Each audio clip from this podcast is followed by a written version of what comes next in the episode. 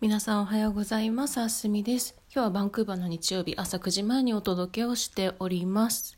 皆さん良い週末は過ごされましたでしょうか？そうだといいなというふうに思います。私は昨日は、あの、結構体調が生理痛で良くなかったんですけど、ズーンって感じで。で、ただ、修士論文の、えービブリオグラフィーかな？参考文献のところ直してて、でこれ英語の論文だと分野によって参考文献の引用の仕方が違うんですよね。で私のいるヒストリー系っていうのはシカゴスタイルっていうのを使うんですけれどもあのちょっとね二重にさいん？二重に引用しなきゃいけなくてちょっとだけ面倒くさいんですよね。まあシカゴで慣れちゃった人は私も含めて全然なんですけどで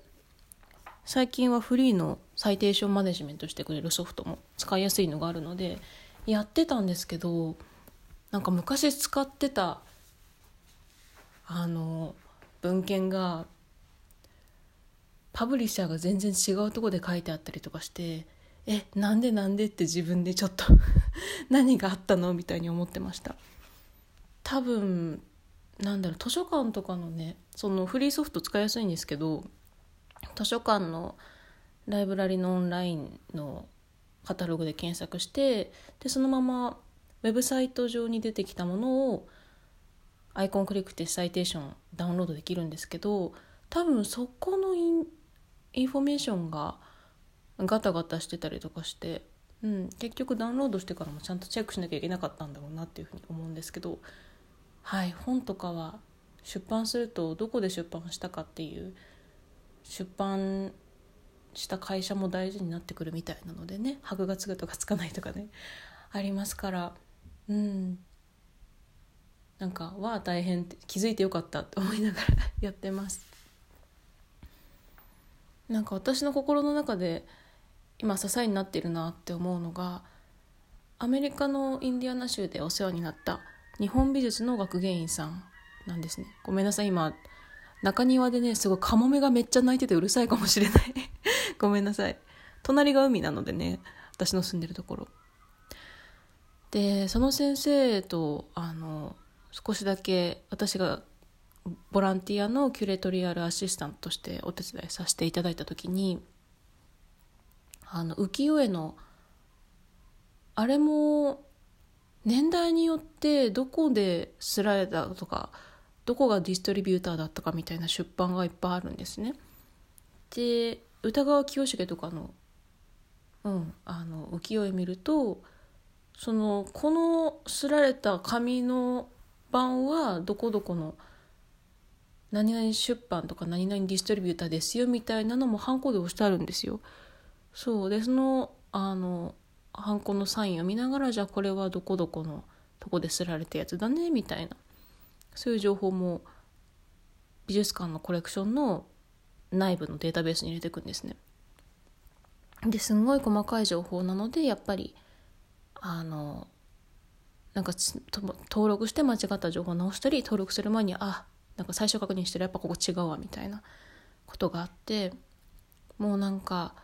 間違って直して間違って直してっていうのはもう日常茶飯事なんだよって言って笑ってらしてすごくベテランの方なんですけど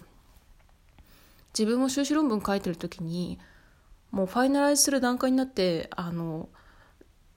まあ、細かいところも大きな内容も直すところって結構あるのでうん。まあねまだ大学院入って2年経ってないので、まあ、いつになってもその学芸員の先生みたいに間違ってることに対してやっぱりオープンで間違いは起きるものって思ってる方がうんそういうもんなんだろうなっていうふうにちょっと思ったりはしてます。その時のあのまあ直すだけだよっていうその先生のさらっとした感じはやっぱベテランになってもこういうお仕事はこういうことなんだなって自分の中で思った心の拠り所になってるワンシーンではあるのではいそういう感じの話です。うん。自分がウェブの企業とかでちょっとインターンさせていただいてた時のことも思うんですけどやっぱりなかなか全部ミスをなくすっていうのは難しくてうん。優先順位もありますし構造のこともあるし個人がどこに注力してるかってこともあるし。うんねビブリオグラフィーとか整理してると思いますね。これって教授の人たちによってはビブリオグラフィーの管理すごく嫌な人もいるだろうなって。私結構細かい作業とか全然苦じゃないのでできるんですけど、うん、たまにねあのサイトしてある文献でね なんかいや引用してきたページ番号全然ちゃうやないかいみたいなのもあるんですよ正直。私があのちゃんと出版されたやつ読んでても。何ページやねんこれ全然ページちゃうやんって結構あるので。うんねすいませんエセ関西弁で。なんかうん。私はなるべくちゃんと孫引きしてもページナンバー孫引き？うん。孫引きすることになっても例えば誰々っていう学者さんがフーコーのこの文献のこのバージョンのこのページからここのパラグラフ引用してるって言った時も一応確認して何ページかっていうのはちゃんと書くんですけどうん。何が言いたいかっていうと文章を書きたいすごく研究が好きっていう人と多分そのクレディビリティのためにビブリオグラフィー管理しなきゃいけないっていうのはもしかしたら結構あの違うベクトルだったりするんじゃないかな特技得意のって思ったりはしてました。うん。なのでねホロスコープで見てみたら面白いかもしれないですね。なんだろう。この研究のこの学部に入ってきた人々の共通点とかこの学者に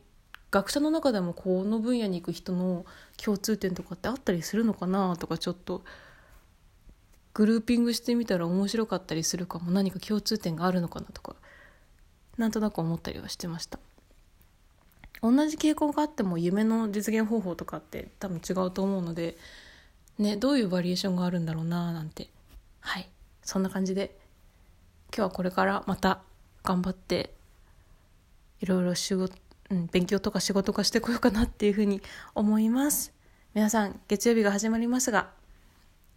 楽しい1週間にしてまいりましょう。私もそうします。それではごきげんよう。ありがとうございました。